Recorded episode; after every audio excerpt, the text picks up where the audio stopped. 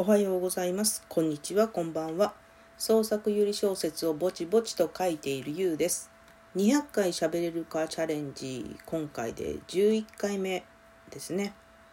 えー、今回お話しするのは夢の世界の氷の城でという作品についてです、えー、公開したのは公開したのは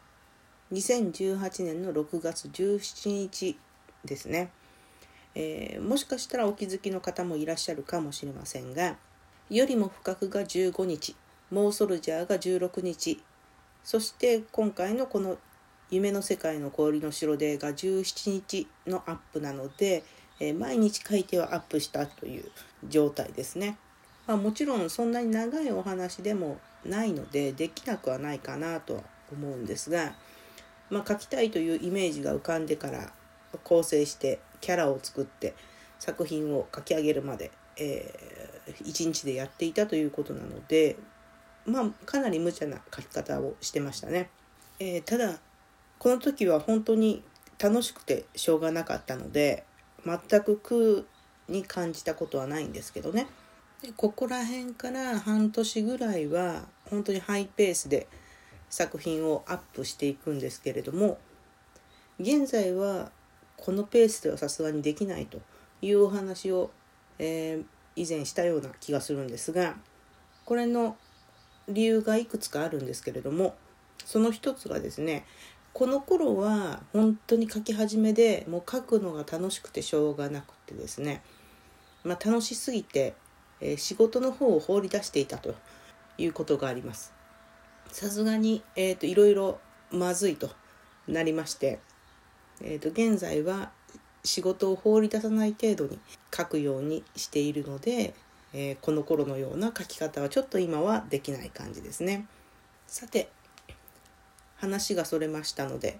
えー、夢の世界の氷の城でのお話に戻しますがうんこれはファンタジーではないんですけれども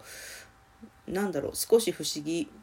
ていう感じのジャンルにはなるんですかね。私自身が結構夜寝てる時に夢をかなり鮮明に見る方なので、まあ、そういう世界観をね小説で書きたいなと思って、えー、書きました。一応ゆりと歌ってますけれども、まあ、主人公が、えーと、誰かに恋をしてとか、えー、振られてとかっ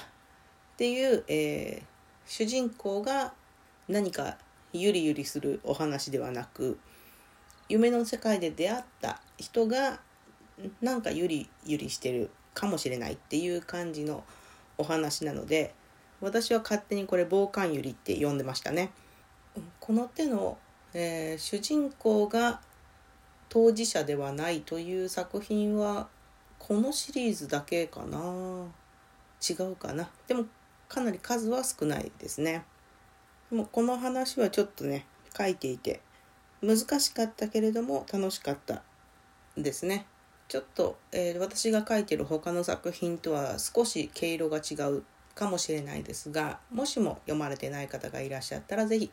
えー、あこんなのも書いてたんだなというので読んでいただければと思います。ということで今回のお話はここまでです。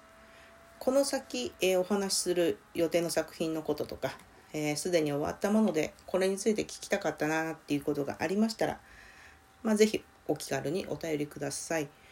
えーと、次は次回は霊体になったので嫌いな女の秘密を覗いてみたのお話になります。